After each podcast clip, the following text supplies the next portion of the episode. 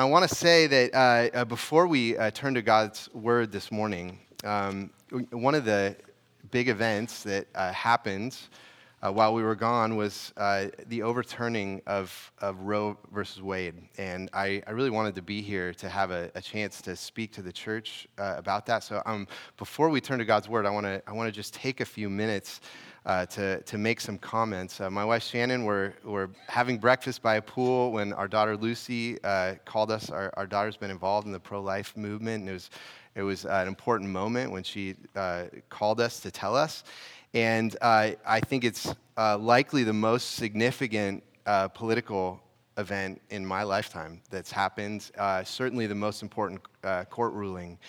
And I know that uh, present in a church like this, um, some of you uh, may be uh, pro choice. And um, I just want you to know that even though our church is, is decidedly a, a pro life uh, church, we are glad that you're here. And uh, we want this to be a topic that can be uh, talked about thoughtfully and, and lovingly. And we know that it affects a lot of people's lives. And you are welcome in our community. And uh, part of the reason that I want to address this is because uh, the pro life movement has uh, largely been led by Christians. Uh, this event has been an enormous answer to many prayers, millions of prayers for decades. And we have uh, numerous people in our church who, by God's grace, have given much of their lives to this effort. People uh, advocating to support pregnant women, physicians working with the Pregnancy Center, activists helping to inform people about the realities uh, uh, uh, around abortion. And uh, it's been a, one of the most ecumenical uh, movements in the history of the American church, where Protestants and Catholics uh, working together. And I'll tell you the reason why this issue has been so basic for Christians is, um, you know, there's a book uh, written by Rodney Stark. Rodney Stark was a his, historian at the University of Washington for like 40 years. And he wrote a book called The Rise of Christianity, which talks about how did Christianity go from being just a marginal small group of Jesus followers to the, the dominant um, uh, faith in the Roman Empire in, in just three centuries. And he says two of the key reasons are one, that the church cared about women uh, there, the church was probably two thirds uh, women in the early church because the church cared so deeply for women. And also, the church uh, refused um, to, uh, to either abort or expose children, which was a common practice in the Roman Empire. And they often brought in children. And as a result, the church just grew and expanded. And, uh, and so, um, Ever since the earliest Christians, the church has been unified and agreed and has the clear position that the child in the womb from conception is an image bearer of God that has rights that must be protected. This is not a fringe Christian belief, this is a core Christian belief. And I think that at this moment in our culture, there are two basic Christian doctrines that I want to point to to guide us as a church in this moment. Two very basic Christian doctrines. The first doctrine is this the Apostles' Creed says that we believe in the forgiveness of sins. We believe in the forgiveness of sins. And I want to start there because you may be here this morning as, as someone who's had an abortion, or uh, maybe you're a man who's your girlfriend or your wife has had an abortion, or you know someone uh, that has had an abortion. Our, our country's had a million abortions a year for the last uh, um, generation. And our culture is filled with men and women who've lost their children to abortion. And the church is a place of grace. We are all sinners who have come to Jesus because his blood shed on the cross for us forgives every sin that we've ever experienced in our lives. And we want you to know that uh, though we are pro life, you will find the offer of grace here in this church. And it's the kind of grace that you will find nowhere else in the world. And the reason I mention that first is because I think the possibility of grace is what allows us to be honest about what's happened in our country. Because alongside the doctrine of the forgiveness of sins is also the Ten Commandments. You know, the basic Christian doctrine is the Apostles' Creed and the Ten Commandments. And the Ten Commandments tell us, you shall not murder. And uh, grace allows us to face honestly the unjust murder of 63 million innocent children over the last generation. We do not live in a righteous nation. Only by the grace of Jesus can we face that truth and turn from it and find healing. And the fight against abortion has now only intensified, of course, in a place like Washington State. And those in our church involved in this work need our prayers and encouragement and support.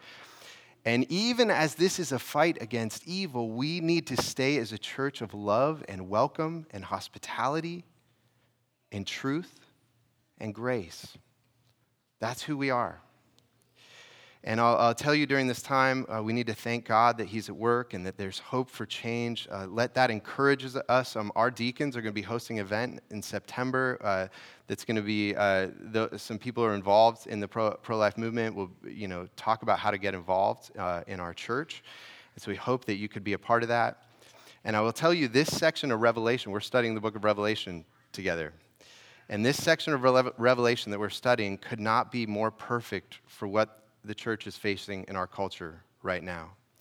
It's a text that is meant to give us courage, and, uh, but also a tremendous amount of hope. And so, uh, both of which we, we need. So, um, we're going to turn now to the Word of God, uh, to Revelation chapter 7, which is printed for you uh, there in the bulletin. And uh, we're going to read this text, and then we'll pray to God and ask that His truth will uh, give us wisdom and guidance. So, this is the word of the Lord. After this, I looked, and behold, a great multitude that no one could number from every nation, from all tribes and peoples and languages, standing before the throne and before the Lamb, clothed in white robes with palm branches in their hands, and crying out with a loud voice Salvation belongs to our God who sits on the throne and to the Lamb. And all the angels were uh, standing around the throne and around uh, the elders and the four living creatures, and they fell on their faces before the throne and worshiped God, saying, Amen. Blessing and glory and wisdom and thanksgiving and honor and power and might be to our God forever and ever. Amen. Then one of the elders addressed me, saying, Who are these? Clothed in white robes, and from where have they come? I said to him, Sir, you know. And he said to me, These are the ones coming out of the great tribulation. They have washed their robes and made them white in the blood of the Lamb. Therefore, they are before the throne of God and serve him day and night in his temple. And he who sits on the throne will shelter them with his presence. They shall hunger no more, neither thirst any more. The sun shall not strike them nor any scorching heat. For the Lamb in the midst of the throne will be their shepherd, and he will guide them to springs of living water, and God will wipe away every tear from their eyes. Praise be to God. The grass withers and the flower fades, but the word of our God will stand forever. Let's pray together. Gracious Father in heaven, uh, we praise you uh, that um, we have experienced in our individual lives, we've experienced in, in the events of history in the world that you alone are Lord. You are the sovereign King. This is your world. And Lord, we are gathered here this morning to worship because we believe that salvation belongs to God and to the Lamb. Uh, we sing with this innumerable, this a great multitude that we read about in this passage from, from every tribe and language and people, with innumerable angels who sing before you. We are gathered with them because this is our hope. And so, Lord, uh, we need your spirit to encourage us. Um, to teach our minds, to strengthen us, to be our food. Let your word be um, our food. And so open our hearts now and bind us together as a church as we devote ourselves to you. And we ask this in the name of the Lamb who was slain. Amen. Amen. Well, this morning, uh, we are uh, studying together Revelation uh, uh chapter 7. And uh, Revelation uh, 7 is a part of a unit in Revelation. Revelation 4, 5, 6, 7. It kind of ends in the beginning of, of Revelation chapter 8. And uh, it, these chapters describe the turning point in the history of the world. So, the turning point of the history of the world was when the Son of God became a human being in Jesus Christ. He came, He died on the cross and suffered for the sins of the world. He rose from the dead, He conquered death. And then Jesus ascended into heaven, and He's seated at the right hand of God the Father as the true King of heaven and earth. He's been given all authority in heaven and earth. And so uh, these events describe the turning point from the old age, it was an age ruled by angels, to the new age that has begun now that Jesus is seated on the throne. And so uh, Revelations chapter, Revelation uh, 4 and 5 describes when Jesus entered into heaven, he's described as the lamb who was slain, and when he is enthroned in heaven. And this new king who is in heaven, his first order of business is that he's given a scroll and he opens the scroll. There's seven seals on the scroll, and he opens the seven seals of the scroll. And these seven seals describe the events that immediately happen after Jesus' ascension in the first uh, century of the church. And so, for example, uh, you read this a, a couple weeks ago. The first four scrolls are the four horsemen of the apocalypse and uh, these four horses come out of heaven and they come uh, in, into the earth. And one of the things that John Matta pointed out two weeks ago is that if you want to know what these four horsemen are, you got to go back to the book of Zechariah where they're described there. And these horses are basically the horses of God's army in heaven. If you read in, in Zechariah, uh, the horses in Zechariah 1 are, are, you know, wandering around the myrtle trees in heaven. And Zechariah is like, why are the horses just hanging around the myrtle trees? You know, your people are suffering. Send them out of heaven to come patrol the earth. And so in Zechariah 6, the horses are sent out. And so you read about these horses, and you say, what are these horses and these horsemen? Well, Zechariah 10 tells us. Zechariah 10 says, For the Lord of hosts cares for his flock, the house of Judah and will make them like his majestic horse in battle. The horses are God's people. We are the horses. And you say, We're the horses. Uh, you know, so uh, essentially what's happening in Revelation 6 is as soon as Jesus is enthroned in heaven, he sends his people to the four corners of the earth. And you say, well, if we're the horses, well, who are the riders on the horses? We're not the riders on the horses. Well, if you go to Revelation 19, Revelation 19 tells us the rider on the white horse is Jesus himself. And actually, I don't have time to go into all four of the horsemen, but I think Jesus is the rider on all four horses. We're the horsemen, and he is the rider. And if you read those passages, you might be kind of surprised to think Jesus is the rider and we're the horses. Because you have, for example, the second horse. This is what it says. And out came another horse, bright red. Its rider was permitted to take peace from the earth so that people should slay one another, and he was given a great sword. And you think, that's talking about Jesus and us? He's taking peace from the earth and he has a great sword? That is exactly what Jesus says in the Gospels, almost verbatim. He says, Do not think that I came to bring peace to the earth, but I came to bring a sword. He came to bring division. He's like, I'm going to divide families. People are going to believe in the gospel. And some of you have experienced that. It's divided your family because you believed in the gospel. And, um, you know, you think about, you look at the Christians involved in the pro life movement. Do you think they're creating peace in the earth right now? I mean, have you ever seen such division? Jesus says we should be prepared. That's exactly what's going to happen when his message comes to the earth. Or uh, you take the fourth uh, ri- uh, horse and rider. This is what it says And I looked, and behold, a pale horse, and its rider's name was Death, and Hades followed him. And you think, Jesus' name is Death and Hades? Go back to Revelation 1. What does Jesus say about himself in Revelation 1? He says this Fear not. I am the first and the last and the living one. I died, and behold, I am alive forevermore, and I have the keys of death and Hades. He says, I have control over death and Hades. That's what John talked about two weeks ago. He says, All the calamity that happens in the world that happens in our life comes under the sovereignty of the Lamb who was slain, who's enthroned in heaven. He has control over everything that happens in the world.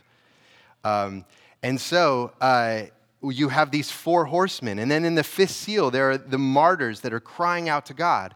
And you read about those five seals and you realize that's exactly what happens in the book of Acts. The book of Acts begins with Jesus being ascending into heaven and the first thing that he does is he sends his disciples to the four corners of the earth with his spirit empowering them. And the first thing that happens is 3,000 people are converted You know, that's the first horse that conquers. And then immediately there's all this division with the Jews and with the pagans who are, you know, oppressing the disciples and they're putting them in jail and putting them on trial.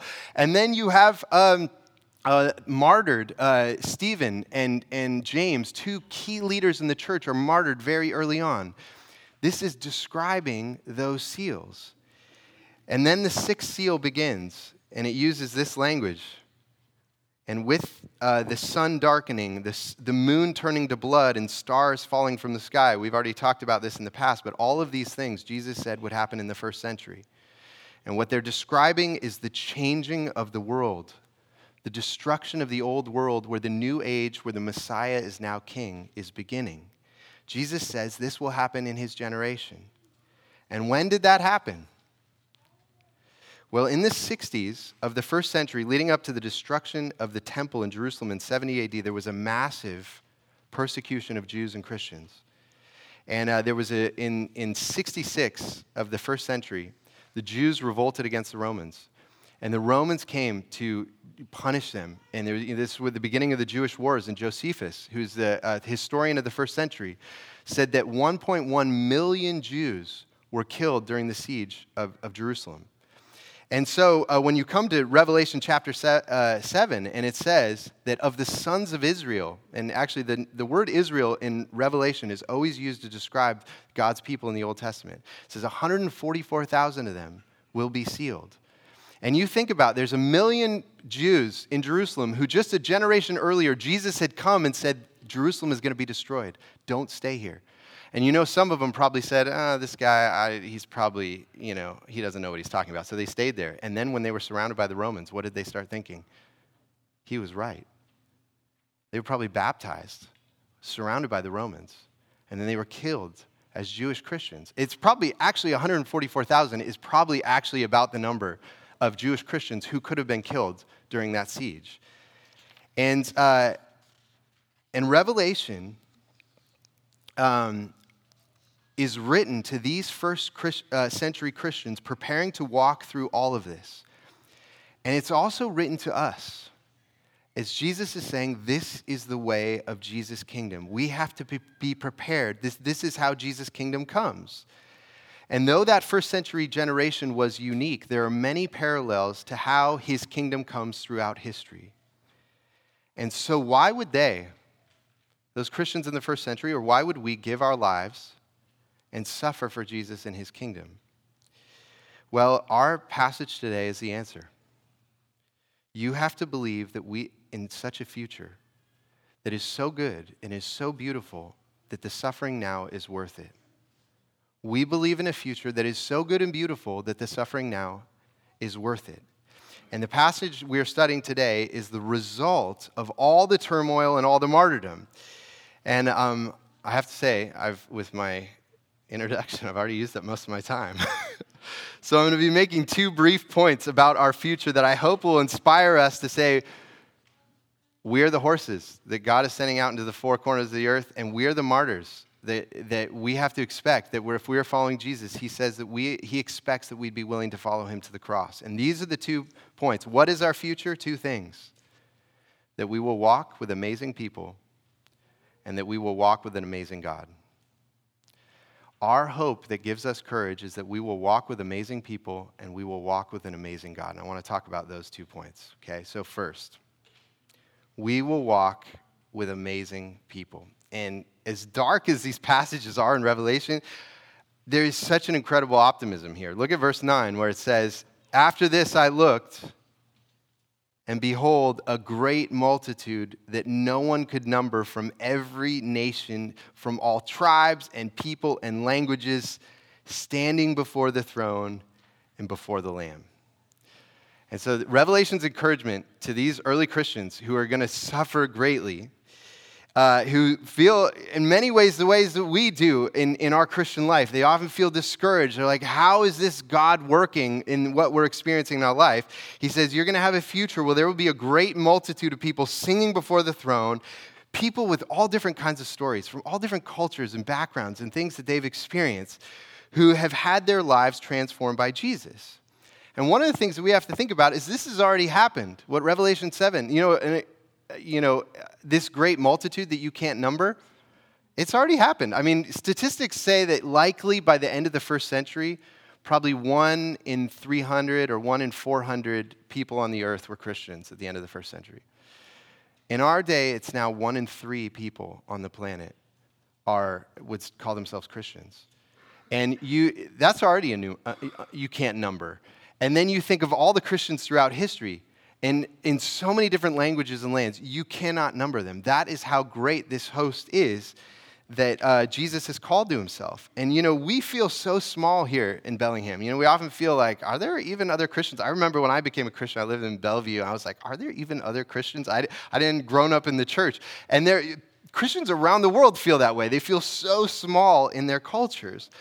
And um, I love this picture of men and women and children from every tribe and people. It's an incredibly racially diverse people. And who doesn't love the thought of being in a worship service like this? I mean, all different kinds of people from, from Africa and South America, from Asia and from Europe and, you know, from the Middle East, all over, people all together worshiping. Um, what is there anything that brings a Christian more joy? And I, you know, I'll tell you, I, you know, I mentioned that my wife and I were in Mexico uh, the, the last uh, few weeks, and we were staying at a condo that had a restaurant in it, and we would go down to the restaurant uh, in the mornings to have coffee and read our Bibles, and the waiter, who is, uh, his name is Joaquin, and, you know, he would be serving us a lot of the mornings, and, and we had our Bibles sitting there, he said, oh, you're a Christian.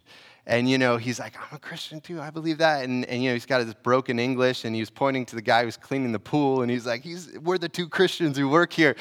And so we were like, oh, well, you know, how did you become a Christian? You know, have you always been a Christian? And he said, well, I grew up in Puerto Vallarta, and, uh, and uh, I, you know, I was a teenager, and I, I was living the party life. And, and he said one day he went into this grain shop, and he saw this, this woman working there, and he said, she was so beautiful. And, um, and I went up to ask her if she would, you know, go out with me. And she said to me, I only have one love, and that's Jesus. He is my only love. And he said there was just something so different about this woman. She brought him to church. And he said when he heard the pastor speak, it was like he, God was speaking to his heart. And he said from that moment, Jesus was my only king. And you know, he's raising a family and, he, and he's a part of a church. And of course, Shannon and I are just love connecting. I mean, we've hardly met this guy and this deep bond with him. And actually, it was amazing. We asked him what church he went to. And he says, Oh, I go to a Guatemalan church. And we used to have a Guatemalan congregation just a couple years ago that met in our building, and it was the same denomination that he's a part of. And I was like, oh, Pastor Mario down the street, I know him, he's a Guatemalan pastor. All these connections. I mean, such joy, such delight. And this is what God has for us. And, uh, and we thought we just love this guy. And you just think of a multitude of people like Joaquin around the world, throughout history, in every culture and language and people so incredibly immense and growing. And why are we willing to suffer? That little experience is just a taste of the joy. That is such joy. Why would we be the horses Jesus is riding into chaos or the martyrs crying out from the altar? We will get to walk with amazing people like Joaquin throughout this life and throughout the life to come. And, uh, and in the, uh, the midst of the chaos, we will find community that like we will find nowhere else. And you know, what binds together these diverse peoples that are from all different cultures, different backgrounds? Well, verse 10 tells us, and crying out with a loud voice, salvation belongs to our God who sits on the throne and to the Lamb. And you know, I thought about it. I bet Joaquin's church is really different than our church, culturally really different. And yet, I guarantee you, both of our churches wholeheartedly would say those words Salvation belongs to our God and to the Lamb. Amen. Our hearts are united around this confession. And so, our future is an innumerable multitude of brothers and sisters who will be gathered around the throne of God with us that and that experience with Joaquin is just a taste of the amazing fellowship and community that God forms among his people as they worship him. We will walk for eternity with amazing people who have been loved and changed by the grace and truth of Jesus Christ. But walking with amazing people is not the deepest joy that awaits our future. And what we also see in this passage is not only that we will walk with amazing people, but second, that we will walk with an amazing God. We will walk with God Himself. And this passage uh, in Revelation 7 actually is a little preview of what you read about in the end of Revelations. There's a lot of parallels there. And you see what it says there in verse 13. How it says, Then one of the elders addressed me, saying, Who are these clothed in white robes? And from where have they come? I said to him, Sir, you know. And I love this little exchange where the angel comes up to John and says, Who are these guys? And the angel knows who they are. John doesn't know. And it's like the angel saying, This is the question you should be asking me is, Who are all these people? And, uh, and the answer is, in the second part of verse 14, it says, And he said to me, These are the ones coming out of the great tribulation. They have washed their robes and made them white in the blood of the Lamb. Now, I know some of you see that phrase, the Great Tribulation, and wonder, hey, what is the Great Tribulation? Well, that exact phrase, again, is used by Jesus in Matthew 24. There's a lot of parallels between Revelation and Matthew 24, where uh, Jesus says, For then there will be a great tribulation, such as not been from the beginning of the world until now, no, and never will be. And he says, immediately after that, just a few verses later, Jesus says of that great tribulation, that exact same phrase, he says, Truly I say to you, this generation will not pass away until all these things take place. So again, the suffering that he's describing is what happened in the first generation of his first disciples who were sharing in the suffering that he endured on the cross. But I don't think it's wrong for us to think that just as Jesus' kingdom comes to the earth, uh, that as Jesus' kingdom comes to the earth, there have been many tribulations of God's people throughout history. I mean, actually, you know, 200 years later, in the Roman Empire, when Diocletian was the emperor, there was brutal persecution. This is right before Constantine became the emperor, you know, who was a believer. Uh, Diocletian, a, terrible persecution against Christians. Or, or, you know, in the Middle Ages, you know, the, the, as Islam uh, spread through the Middle East and, and took over Northern Europe, many Christians were slaughtered. Or uh, during the time of the Reformation, many people were uh, uh, professing their faith in the gospel, and they were burned at the stake or they were killed in France and, and in England and other parts of Europe. And, uh, and in the last century, in, under the Soviet bloc, many Christians were persecuted. In our day, you know, in the underground church in China, uh, you know, under uh, Hindu nationalism in India, there are brutal persecutions happening. There are great tribulations happening around the world, even in our day. And the Lord assures those who go through this tribulation this is their reward. This is the reward. And I really want us to appreciate how deeply this says that our reward is God Himself. There are many blessings awaiting us in heaven. You know, we're going to have health and we're going to have community and we're going to have people and we're going to finally be who we are and we're going to be free from sin. The greatest reward is God Himself. And you look at verse 15, what it says Therefore, they are before the throne of God and serve Him day and night in His temple. And He who sits on the throne will, will shelter them with His presence. They shall hunger no more, neither uh, neither thir- uh, thirst anymore. The sun shall not strike them, nor any scorching heat. For the Lamb in the midst of the throne will be their shepherd, and he will guide them to springs of living water. It's a beautiful picture of Psalm 23, where the, Jesus is the Lord who's the shepherd, and you know, makes us lie down in green pastures and leads us beside still waters. But I want to focus on the last phrase of this whole passage. These great words and God will wipe away every tear from their eyes. God Himself will wipe away the tears. This same phrase is repeated in the end of Revelation. And it struck me how deeply personal this verse is that God Himself is going to come face to face with each one of us. He knows us, He'll see our tears, He'll see our sorrows. He cares about the individual tears of His people. And, you know, there are wounds that so many of us uh, carry throughout our lives, and we, we go to pastors and we go to counselors and we go to, you know, friends to try to find comfort, to try to have the tears and the sorrows wiped away, to be freed from them. And those people are a blessing to us, and, but really, they, they never really take away the tears themselves. They give us enough comfort so that we can walk through life and we can, we can still love other people and we can serve God and we can manage. But I want to tell you, as amazing as the people are that we will walk through this life with and in the life to come, none of them truly knows us. No one truly, you know, I thought, I think about that of my own wife who knows me better than anyone on the planet. And yet she can't see into my soul. And I don't totally know her either. And I realize I don't even totally know myself. I don't even know what my own tears are. Some of you feel that way. I don't even know what my sorrows are, the things that give me grief and, and heartache in my heart. I can't even name what those things are. God is the only one who knows. And what's amazing is we're not only going to walk with people, we're going to walk with the one who actually can look to the deepest parts of our soul. And he says he will wipe away every precious tear to him. This is our greatest reward is God himself. He's the only one who fully and deeply knows us. And this is the great story that we're a part of that Jesus calls us to be the horses that he rides on into battle and, and, and by the way, you know, our battle is not, we don't have swords and bombs. Our, our weapons are we pray, we speak the truth, and we love our neighbor. And that will cause chaos. That will turn the world upside down. But those are our three things we pray, we worship, we speak the truth, and we love our neighbor. And that's the, the, those are the kind of horses that Jesus rides into battle. And he calls us to be martyrs and to be willing to follow him to the cross. But Jesus promises us amazing people to walk through this life with and amazing people to walk with in heaven.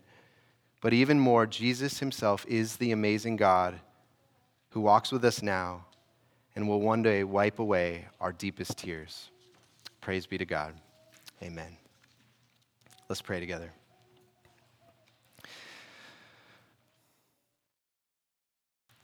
Father in heaven, we are amazed at these incredible words. Uh, we wonder,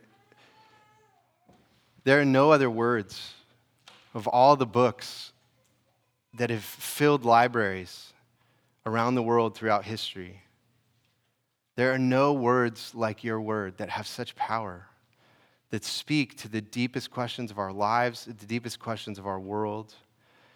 And Lord, uh, we long uh, to be your disciples, people of courage who, um, who, who wait for the Lord. And, um, and we trust in you, um, that we uh, are not afraid of, of the suffering that comes with following you. And, and yet, Lord, we need the assurance of your love and your presence that and we need the, the people around us and the community we need your grace. And so may your Holy Spirit, with these words, um, strengthen us to do your work where, uh, wherever that may be. May they strengthen your people in every land. And we ask this in Jesus' name. Amen.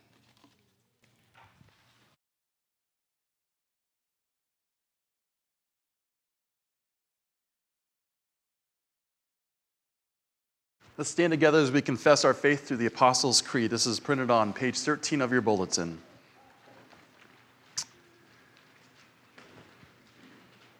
Christian, what do you believe?